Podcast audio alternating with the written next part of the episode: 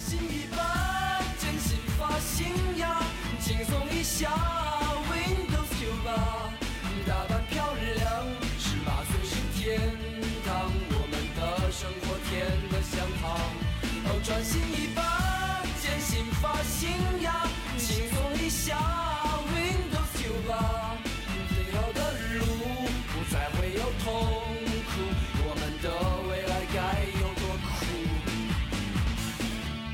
Hello，大家好，欢迎收听今天的读书 DJ，我是今天的主持人曹宁。然后我们今天的两位嘉宾还是我们的老朋友张琳和英楠，跟大家打个招呼。Hello，大家好，Hello，大家好，我是英楠。哦，英楠，你的声音怎么变得如此细呢？是吗？我因为我刚去做了手术。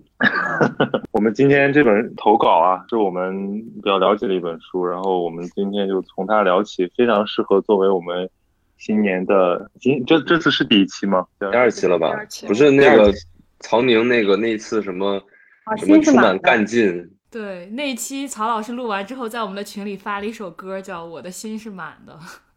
对，我的心经常不是满的。那你心 那你心现在还是满的吗？我的心今年是满的还是满的是吗？嗯啊，明天不一定。嗯，好的好的，我们来听一下今天的吧。好，嗯，哎，不过要跟大家说明一下，因为我们这期的投稿音质有点问题，所以我们是由我们自己的编辑来帮大家代读，所以请大家见谅。那我们来投稿是他的，但是读是我们编导给读的。读书圆桌会的朋友们，大家好！今天想给大家分享的是由张悦然主编的书系《礼》其中的一本。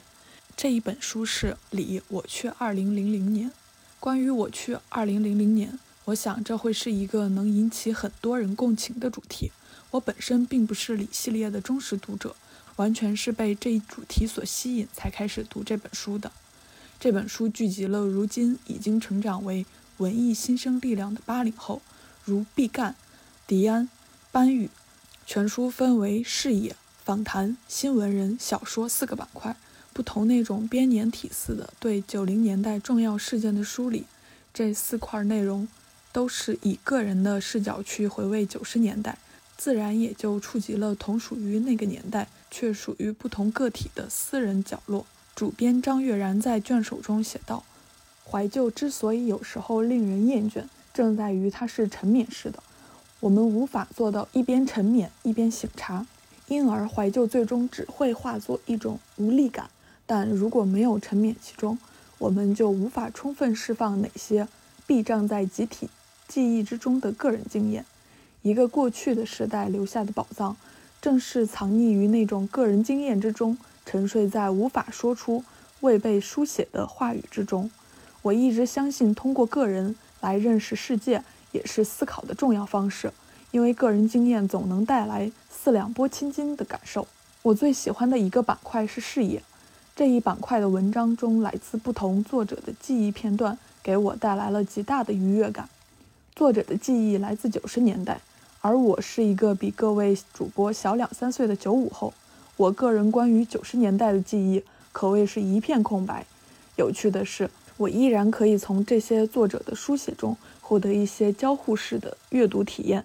在读这些发生在九十年代的片段时，我总能联想到一些我自己的经历。下面跟大家分享两个这种片段。吴奇在视野中的第一篇文章《我去2000年》中写道：“如果说真的沉迷过网上冲浪，可能是时常也会躲去网吧，用 QQ 满世界找人聊天，根本也不是谈什么复杂的事儿，就问你在哪儿，你在做什么，你有什么梦想，感觉和七八十年代写信交笔友差不多。没想到 QQ 还曾担任着如此天马行空的功能。我想到的是，我上小学四五年级的时候还流行过 QQ 聊天，那时候班里的同学会把 QQ 聊天当做很重要的消遣方式，要好的同学会在放学前约好几点上线，周六周日的时候也会看看有谁在线，先发过去一句“在吗”，这个问候语好像很久都没有用过了，然后就开始没什么缘由的瞎聊。还有一个片段是来自周佳宁的《风暴天》，《风暴天》主要描绘了九十年代上海排水系统失调，夏天一下暴雨，城市就要被淹没。作者和他身边的人们如何应对风暴天的场景。作者在文章中最后一段写道：“这是整个1990年代、整个20世纪上海的最后一场大水。之后，上海政府投入巨资购置养护机械设备，引入管道检测系统。据说，声呐检测仪放入排水管道后，淤泥的厚度数据就会显示在电脑上。而我和朋友们曾置身于1990年代的热带风暴，在暑假返校日被困在学校门口，那里的下坡路在两个小时的大雨之后就成为小小的湖泊。我们用自行车带着朋友笔直地冲进湖里。奋力踩着踏板，而后我们共同来到了干燥的夏世纪。台风一次次擦肩而过，即便如此，高楼间的云急速流动。没有想到，我们已经身处未来。这一段让我想起了高考前的那一晚，放学前刚刚下过一场瓢泼大雨，我们全班刚刚合唱了《夜空中最亮的星》，少年的欢笑声是如此欢畅，仿佛灌满了整个校园。那时的我们大概也未意识到，高考之后我们即将真正的走出这里，告别墙皮剥落、桌椅老旧的教室，在不知不觉中与那个夏夜挥别。读完整本书，我感觉自己似乎是被不同人牵引着溯游了时光隧道，感同身受着他们在九十年代的困惑、好奇与蜥蜴，也想起那些属于自己的不会再现的画面。有的时候。物质条件的不发达所带来的独特体验是无法在今天再现的。纵然时代的大背景必然会催生出特定情境下的特定感受，出生于九十年代末的我，虽然没有办法和这些作者共识，但依然能够共情。读完这本书，我去听了朴树发行的1999年的同名专辑《我去两千年》，仿佛看见了那个天真却已尝生活滋味。热血却不乏自省精神的青年，近在眼前的与我对话。身处不同年代的年轻人，自然有不同的烦恼，但在内心纯粹之处，那些感受却能越过一个个年头得以相通。这本书出版于二零一九年十一月，那时的我们还不知道会有新冠疫情，应该大多数人还满怀着对迈入新一甲子、跨进新一个十年的期待。主编和作者在完成这本书时，大概也是怀着相同的心情，想要在这个特殊的时间点拾捡过去的记忆，缅怀九十年代，供作者在此基础上展开关于二零二零年的想象。在二零二零年的十一月，我们都知道这一年发生了什么。二零二零或许未如我们所想，不过还是祝愿大家在二零二零的尾声中继续做梦，期待我们梦想成真的那一天。小韩，二零二零年十一月十九日。哇，你们听完有什么感觉吗？就想到那个朴树那首歌嘛，就是我去二零，我去两千，对吧？之前那个乐队夏天的时候大聊特聊的那一段，对。其实我看完这个，我才想起来，这这本书是李想国出的嘛，然后他一编辑就是我们的好朋友，是这本书的营销编辑，所以他当时就把这本书送了我，就然后我当时还觉得这主题特别好，我就当时还说要去做个什么策划，那个时候还没有播客呢，那个时候李想国也没有做播客，哎，那所以说这本书就就是几个作者的，相当于是约稿是那种杂志的感觉，对吧？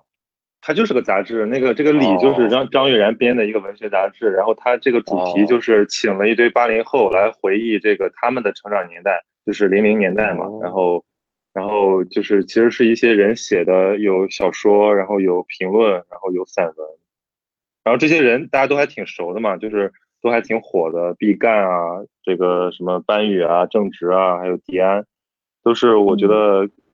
其实他们八零后的成长的这一代，刚好就是我们九零后接受的那一代，就是他们所谓的青春，就是我们刚刚在成长的时候。哇，那我这有第一个问题了，我现在想 问一下曹宁，毕赣、迪安、班宇、郑执，你给他们排个序，第一到第四，你会排什么？但他们干的不是一码事儿啊，就我觉得。那你心里啊？呃，我我其实觉得他们身上有一些共性吧，就是八零后。呃，不约而同的体现出那种个人化的东西很强烈，就是你比如像毕赣的电影，对吧？他是拍自己的那个小家乡，然后一下子就把他的这个家乡成为了一个著名的这个文艺电影的圣地。然后班宇和郑执，包括像双雪涛这些当红的这个所谓八零后的或者说东北一代的这个作家，其实他们彼此都还蛮熟的，或者说是一个圈子的。对对对。然后迪安，迪安，我是以前很小的时候看过，他他是不是那个郭敬明旗下的一个一个作者啊？对对，我看过什么《西决》，我小的时候觉得写的还挺好的。还看过，天哪，我没有看过迪安的书，但是我看过迪安的访谈。对我我没什么太多的印象，然后剩下这个班宇和郑直都是因为他们比较受这个媒体欢迎嘛，所以我们就看了一下，我觉得还好还好，没有说特别喜欢，但也觉得挺不错的。我也是这种感觉。那你怎么排啊？哎，你我看你推荐了郑直的书嘛，那个先生。对，我是觉得它里边某最后一篇确实还可以，然后但是我其实对。对班宇正直双雪涛没有特别大的执念了，已经。像我，就是他在他们刚刚横空出世的时候，我觉得好好呀。就是我，我很喜欢写东北的文学。反正我跟赵一楠，就是我们俩都特别喜欢那个刘老根，就特别喜欢那个赵本山宇宙，觉得那个就是我们小时候生活的乡村里边的那种人情那种感觉。你是从这个文学之中获得了一种熟悉的气味？对你不会吗？呃，我是没什么熟悉的感觉啊。我太熟悉了，尤尤其是因为我姑姑、我二姑也是一个下岗工人，然后包括我大伯，算是就他是部队转业回到地方，然后被安排到那叫什么军转干部，然后在一个粮食局给局长开车，然后当了一辈子的司机。他跟我二姑都是跟这个他们这东北作家群的小说里边描写的那种九十年代的下岗潮里边的小人物特别像。包括他们的一些想法呀，他们的做出的事情都特别像，就让我看他们的书，就感觉看我在看我的亲人呢。所以就是因为熟，所以才感觉到好，是吗？我有一次在参加一个 文学主题的这个聚会，然后大家就是聊起来现在比较火的这几个年轻的作家，然后大家都说圈内默认这个班不如双。其实我也更喜欢那个双雪涛一点，因为我觉得他的东西更丰富，而且只从那个创作上来讲更加的完整，更加的技技法上更加纯熟。对，那班宇那个，呃，我觉得他很会营销啊，包括他的书的装帧，他的这个制造话题，包括起明星带流量这些，所以这个书很火。对，但其实我觉得，因为比比他写的好的，或者说跟他写的差不多的。还蛮多的，就是他其实没有那么特别，他是属于不错的，但我没有觉得是横空出世的感觉，我只觉得那个书是在娱乐圈横空出世了一下，嗯，然后在那个文化界应该就还行，而且这个书里面也不只是那些作家嘛，而且这个杂志里面还有有张元自己的一篇，还有那个吴奇他也有一篇，就是写那个就是把自己作为方法的那个人嘛，对对对对，所以我觉得这个书里面还是挺包罗万象的，就是。选的这几个人，他们都挺有特点的，就是非常有个人化的色彩，然后能够把自己的那个小小的生活经验融到他们的创作里面去。我觉得这也是八零后作家能创能走的一条路吧，因为已经过了那个经历的这个年代是的年代，无人的对，嗯，对。然后张悦然是一个什么样的存在啊？张悦然是我们山东人啊，他是省实验的还是是一个作家？张悦然其实我还挺关注他的，因为我觉得他属于。就是没有毁掉的一个靠新概念作文大赛出来的作家，就他的后面有几篇，就好不是好多人就没了嘛，好多人就就一炮走红，然后就再也见不到了嘛。有些人没走上作家之路，首先，然后走上作家之路那些有些写的也就停留在他们那个作文大赛的水平了。但张悦然他已经成为一个比较成熟的八零后作家，而且他现在就是相当于在那个高校里面。创意写作的老师嘛，相当于也就是成为这个圈子里面的人。我是好几年前在那个收获上，好像是看到了张元一个新的短篇，哎，我当时觉得写的很好，比我早期对他的那个印象好太多了。就是早期那种，呃，就是那种青春文学的感觉，或者说就是郭敬明那种感觉的，就是只是文笔很好，你谈不上什么思想。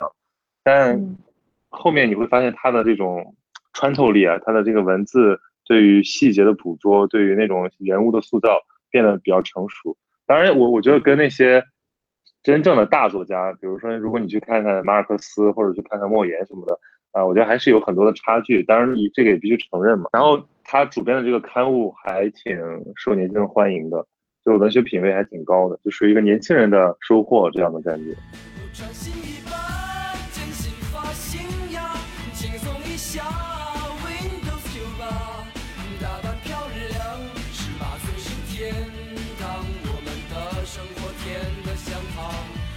转新一版，剪新发型呀，轻松一下，Windows 九八，最好的路不再会有痛苦，我们的未来该有多酷？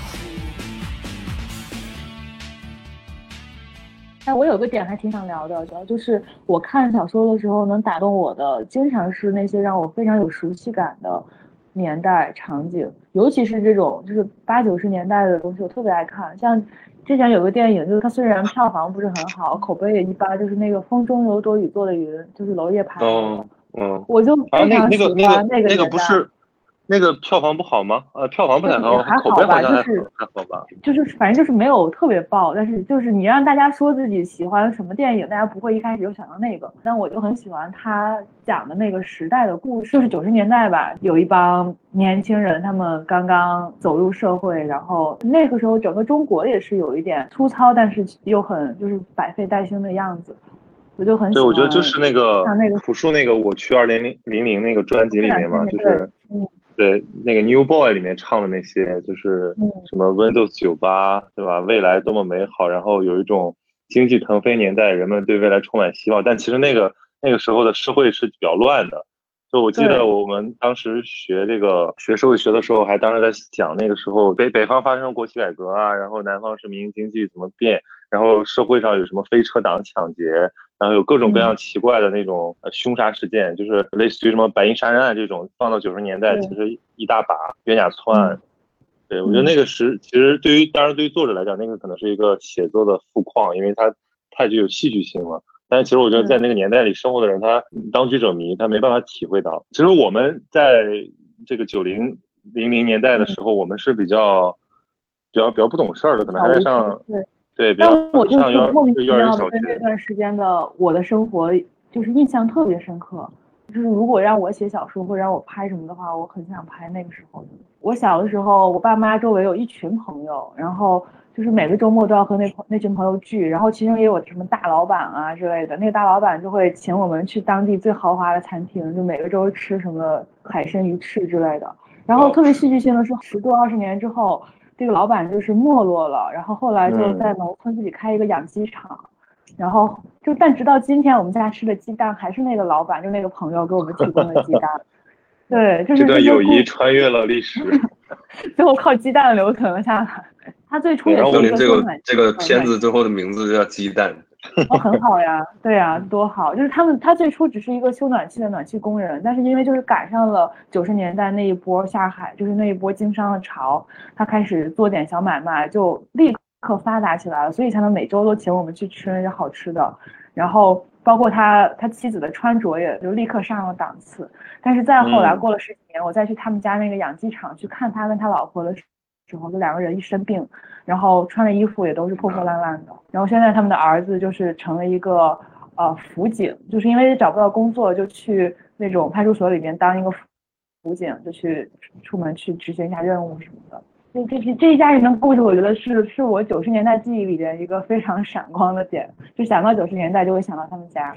我也听到过很多类似的故事，就是因为那时候就很多人下海，或者说就做一些小买卖，或者就是什么拆迁，反正一下子就发了，然后整个就脱离了他原来那个阶层，一下子好像生活品质提升了。但我觉得这个就是说，人能不能承受他这个阶级流动所带来的整个的影响？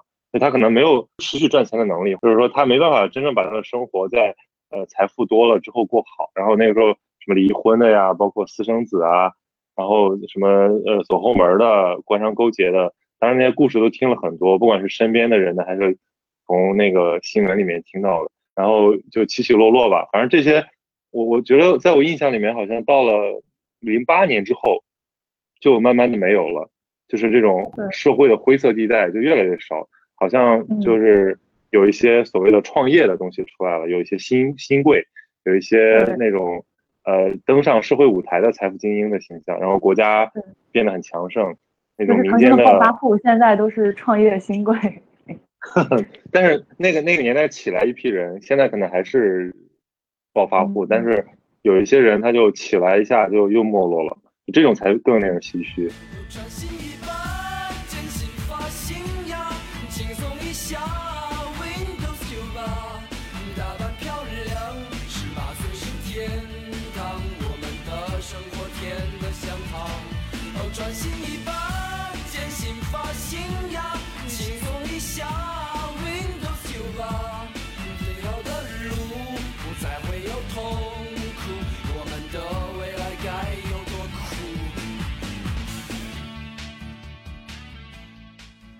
这些大时代的或者这种就是这种群像的东西，我的印象倒不是很深。我的印象对于以前的印象最深的就是，就像那个投房里面讲的那个 QQ 这件事情，就 QQ 满世界找人聊天儿什么的。再要回想到那个九十年代或者两千年左右的时候，那个时候应该就是小学、初中吧。然后那个时候，其实我最能想到的就是一到暑假，然后爸妈去上班了之后，我就准时的打开电脑，然后爸妈以为我在学习，然后我我就开始打开电脑，开始打游戏，聊 QQ，就像他讲的这个，用 QQ 满世界找人聊天儿。然后其实我那个时候，我记得我大概有大概五六个、七八个 QQ 号，然后同时上着，在那个网络还不需要实名制验证的那个年代，那你聊啥呢？你为什么要那么多号呢？它很多群啊，然后有不同的你在里面，当然你有不同的对对对，差不多吧，就是大概每个号有每个不同的人设、不同的身份。哎，他说这个 QQ，我突然想到，就是小时候去网吧的经历，就是有的时候我我记得我小学几年级家里才有电脑，然后在嗯，那个时候就是那电脑就是要还有别别人在用嘛，就是你不能在那上面一直打游戏啊或者干嘛，就是你可能有些要去网吧，然后那个时候就是未成年人不让去网吧，但是呃我们那边反正就可以你多就是交十块所以钱或者所以以前管的也没有那么严，对对对，没有就是身份证啥也都能上。但是有人去网吧是打游戏，我一般去网吧看电影，我记得印象特别深刻。然后还有一次在那查资料，我也忘了，反正是当时看一些什么奥斯卡什么。张琳张琳的脑子里都是什么东西啊？我我只是因为不能在家里上网，所以我就只能跑出去上网。然后那个时候我记得有一次印象特别深刻，我在那边一本正经的浏览一个网页，然后旁边一个大哥在那儿吃泡面，然后看着我说：“我操，还有人干这个！” 就他觉得说我我为什么要在这个地方干这个事情干？这个。然后最后这期的标题有了，经曹宁竟然在网吧里干这个，对，当时有一个捉弄人的方法，就是如果你在跟爸妈打电话，然后你的旁边的人为了捉弄你，就会喊“网管来瓶可乐”，哦就是好像让你在网吧里一样。因为那个时候你就喊网管嘛，什么让他来瓶可乐，来来来桶泡面之类的。直接就喊叫什么老公。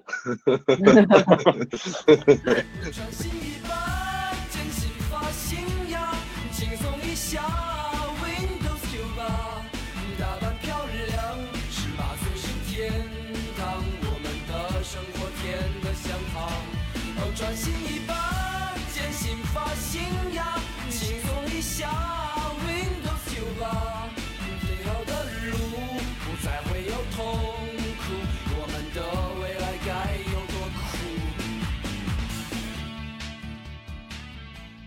哦，我刚才你们在说电脑的时候，我就想到了一个，就是吃豆子。你们玩过吃豆子吗？吃豆子玩过呀然？后我爸我妈每天就是在电争抢这个电脑电脑游戏吗子？对，一个电脑游戏，就是你要用你的你的那个小东西把这些豆子都吃掉，同时你要躲避怪兽过来吃你。然后它相当于就是一个小的那个圆形那个圆脸儿，然后那个嘴可以来回开合开合的，特别好玩。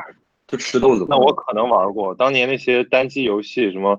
我当时玩那个《植物大战僵尸》，然后我有次居然玩了一整晚，我当时就觉得我疯了。啊，你们真的是乖孩子。你知道我在就是长大了之后，就尤其上高中之后就不怎么玩游戏，就是因为我小的时候，基本我把当时幺七幺七三上大家所熟知的网游我全玩过，就是反正玩几天之后，然后不行了就卸载，就是我基本上全玩过。很快就被你玩通关了，然后让你觉得没劲嘛。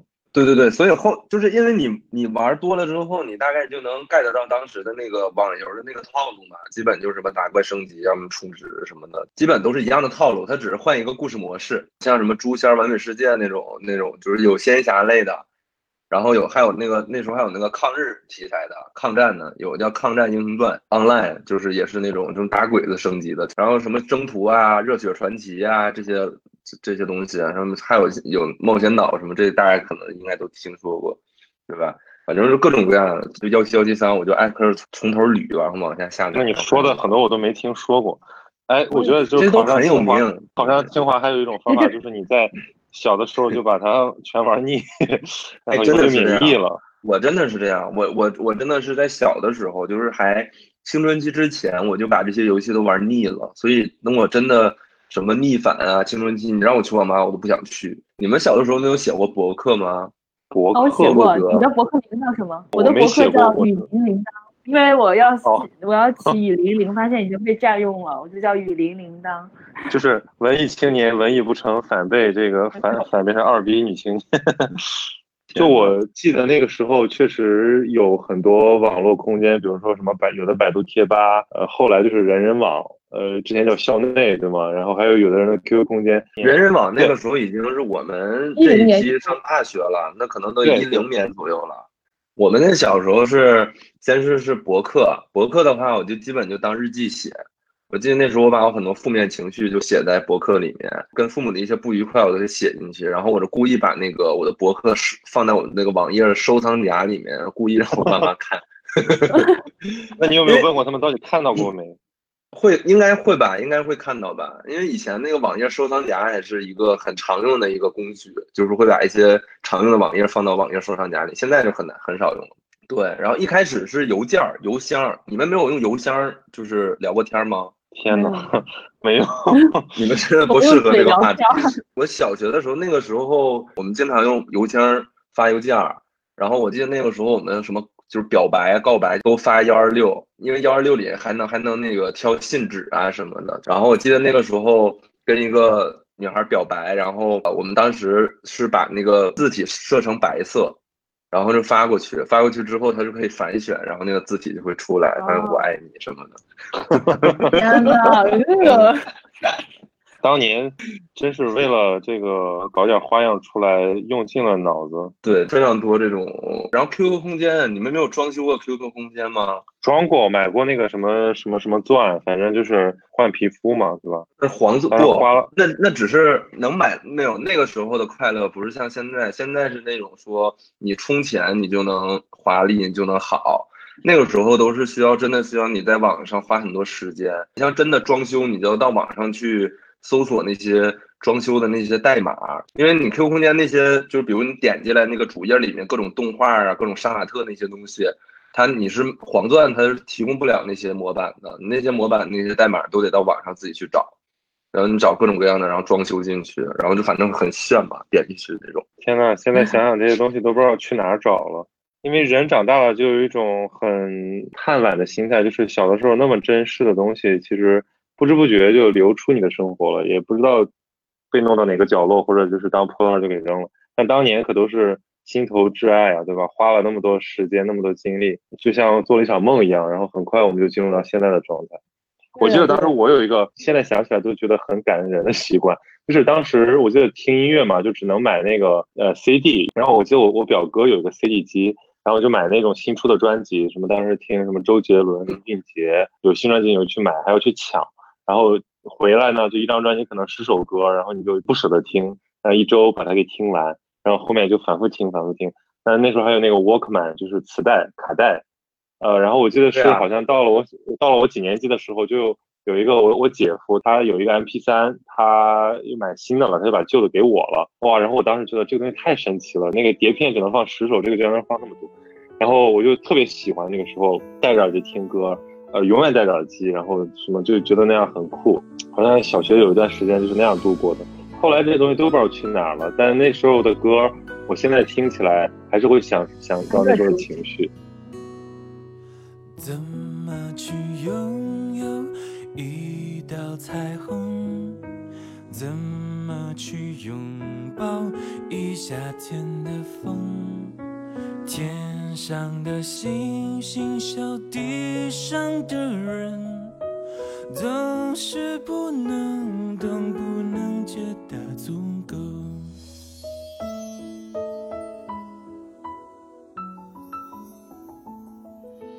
所以我现在想起来，就是那个时候的人其实没有那么丰富的娱乐方式，没有过剩吧，至少不像现在，网络铺天盖地的给你，就那推荐算法不停的把一些东西涌到你面前来。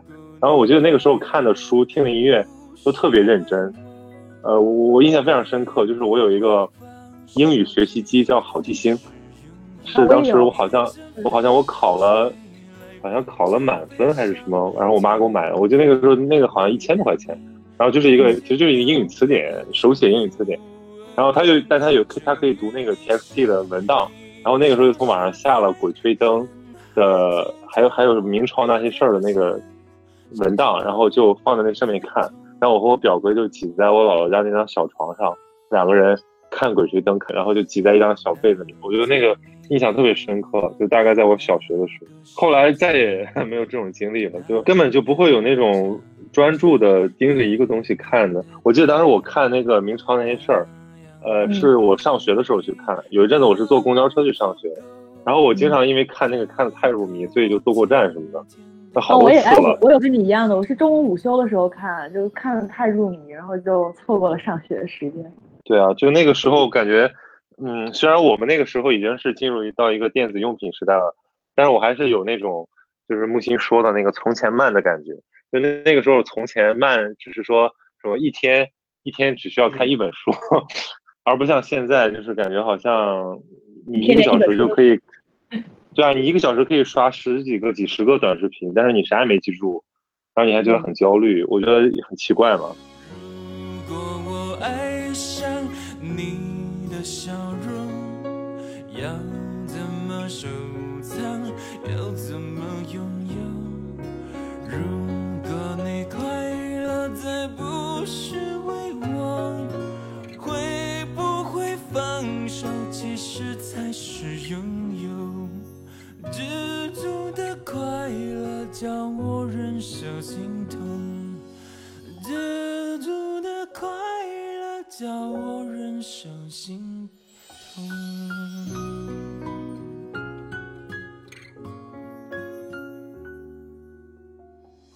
哎，刚才说的大部分都是那个物质生活，有没有什么精神生活的？那时候精神生活杨红樱老师嘛。哦，对。冒险小虎队我看过，还有很多动画片啊。动画片儿想不太起来了。舞蹈动画片。我我我小时候看过很多那个日漫呀，就是柯南啊，什么火影忍者啊，柯南。然后奥特曼，铁铁甲小宝，一个级别的。铁胆火车侠，数码宝贝，很多四驱兄弟。你们没有买过四驱车吗？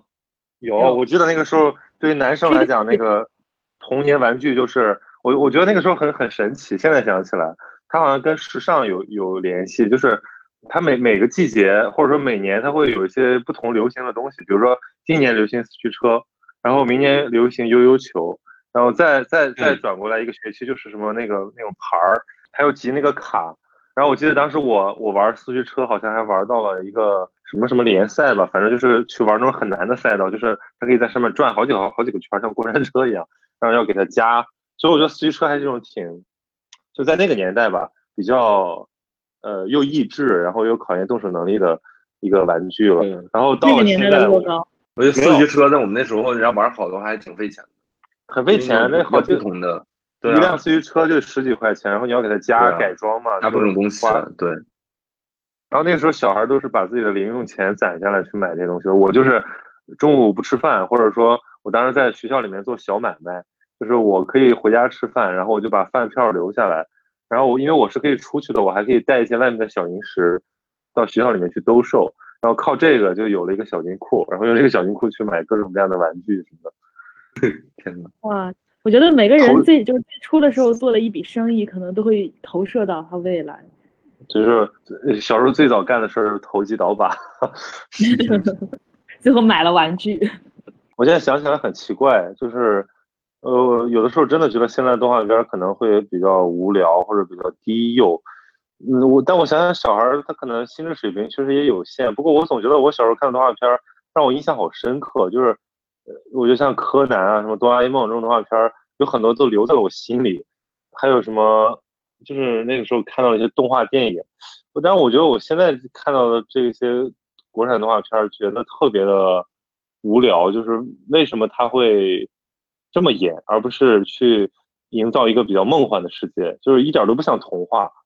我最近看到一个新闻，就说那个周元杰在评论区回复网友，就意外走红。那周元杰就是一个那个我已经祝他是第一了，只能祝你是第二那个。对对对，就周元杰是一个很我觉得像一个老顽童一样，他其实是一个很通达的人。然后他就是伴随了从八零后到九零后这一批人的成长。就我们都是，其实我小时候都看过他的书。对，他是真实的伴随成长。你看他在那个评论区评论的还是九零后，就是因为九零后在考研啊，对吧？所以他回复的那个还是考研的，因为 他他真的是伴随，他不是那个永远都是在在童年，他真的是伴随。对我上一次听到那个专业界的新闻，还是说他那个什么，他有两个事儿很搞笑。第一就是他说他当时那个买了很多房子嘛，然后当时北京房价很便宜，为什么买那么多房子？是因为读者来信太多，每每天收到几百封，然后就只能就是把那些读者来信都找一些地方保存。然后还有一个事儿就是说他让他儿子在家上学，因为他觉得上学校上学会摧残小孩儿。我觉得这个也确实是一个童话作家能应该干的事儿，就是你你给孩子描绘了一个那么呃天真、那么呃尊重他天性的这么一个世界，结果你把他扔学校里面去吧，天天 接受那些傻了吧唧的老师的那些训斥，他觉得肯定受不了，然后他在自己家在家教孩子。我觉得那个东西当时看起来特别鲜，说其实因为选择少，所以他其实大家的那个。生活是比较同质的，就是没有太多的差别，不像现在就真的很悬殊。或者说回老家，或者说看一些，就是在在在这个出去调研的过程中，看一些那个呃儿童的成长环境，我真的觉得差太远了。就是城市里面最好的那一批人，已经完全像含着金钥匙出生，但是有一批人。他过得还不如以前，甚至是有倒退。这以后他们长大了，肯定就是差别更大。我们拭目以待。我们为什么由这期稿子，天呐，聊到了这里？哎，所以我觉得每次那个怀旧呢，最后就会变成一些对现实的思考。就是你怀旧了之后，你就会觉得现在，其实现在对于这些这个，就我们现在的环境，对于正在长大的小孩来讲，也是一个旧环境。等他们长大了以后，等他们长大了还会。跑到怀旧他们他们以后就一定会有这种节目，就说哎，我们小时候还刷那个叫抖音的东西。我们都老了。天哪，这期节目的基调竟然走向了我们都老了。感觉这整整个一期，我们感觉就像坐在摇椅上慢慢摇的感觉。对，我们都难以想象，我们二十五岁的年轻人做了一期回忆往事的节目。是的，就是如果对过去的自己。对于零零年代的自己讲一句话的话，你们会想讲什么？零零年的自己讲一句话吗？嗯，零零年我几岁啊？我五岁，我对五岁不会说这么话。拿出全部积蓄去北京买房子。你全部积蓄二十块钱。那告诉告诉你的爸妈，拿出全部积蓄去北京买房子。天呐。对，如果能这样说的话，我也会这样说的。不过反正他也收不到。我可能会让他更加放手的去享受自由吧，就是去玩的更狠一点。就反正最后你的路也差不多太多，就像英男一样，就算你打了那么多游戏，最后你还是上了清华。我就我觉得还是高中三年最重要，因为到高中我就不玩了。高中真的是 all in all in 在学习上，所以你在你在你在传达一种不正确的教育观。没有，确实在这个体系下就是这样的，高中最重要。嗯。当然也重要了，你不能说我初中就前面全部学，对吧？你前面还要保持一个不错的状态。那你高中要熬夜。我如果要对我五岁的我说一个，我觉得就是还少上网吧。那个时候，因为我觉得我有点上太多网了，有点 too much 了，上网上的。对，阳痿。就所以就会早熟，就会早熟太多。就因为看到就是看到玩的东西太多了，所以就是会少了很多那个就童趣或者好奇的部分。嗯嗯，就是那不觉得成熟是你最大的福报吗？不是啊，不是啊，我觉得我成熟是对我身边人最大的福报，对我来说并没有什么福报。蒋方舟有本书叫那个，我承认我未经沧桑。放英男这儿就是说我承认我历经沧桑。都是上网上的，好吧？那我们就告别二零零零，其实也告别了二零二零，对吧？我们现在终于进进入了那个二零二零年代。这个所谓的二十一世纪的二十年代，哎，希望他们对我们好一点。不错的愿望，拜拜，拜拜。怎么去拥有一道彩虹？怎么去拥抱一夏天的风？天上的星星，笑地上的人。总是不能懂不能觉得足够